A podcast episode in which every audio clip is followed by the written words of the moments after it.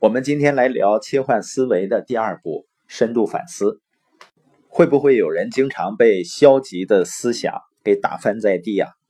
总是陷入到一种负面的情绪里面不能自拔。切换思维的五个步骤呢，实际上就是让我们摆脱消极思想的束缚。因为每个人呢都拥有所有必须的功能结构和生理结构。神经可塑性和量子物理学将帮助每个人完成华丽转变，快快乐乐的度过每一天。我们每个人呢都可以给自己动脑外科手术，都是自己的神经塑造师，所以呢不能任由外来的观念随意控制你的思想。我们昨天说了唤起记忆这个阶段呢，就是你不但要留心进入大脑的外部信号和信息。还要关注从潜意识层次浮现的原有的思想和记忆，然后呢，进入深入反思。这五个步骤坚持二十一天，虽然很简单，但是在大脑的神经网络深处会发生很多并行的和并发的结构重建，产生奇妙的心理疗效。在第一步唤起记忆以后呢？电磁信号，也就是说，你此时此刻的想法和回忆已经浮现至意识层次。流经海马体的信息流呢，将持续二十四到四十八小时。每一次经过前部脑区的时候，信号就会被放大。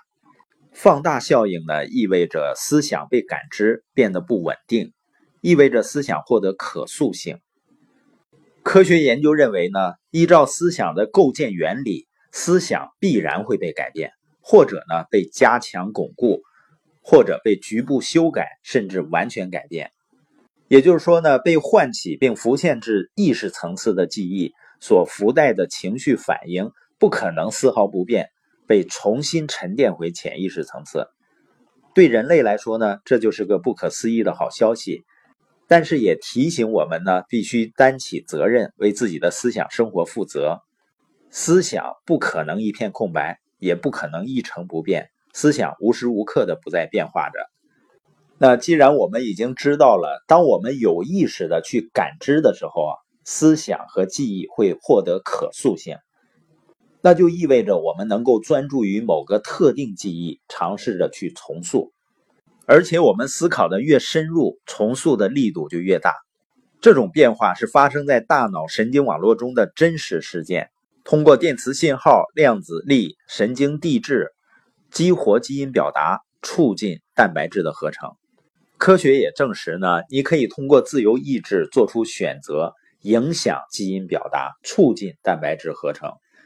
比如说，你说我不能，或者我不会，这个新决定会引起蛋白质的合成，重构大脑神经网络结构，使你的自我接受我不能。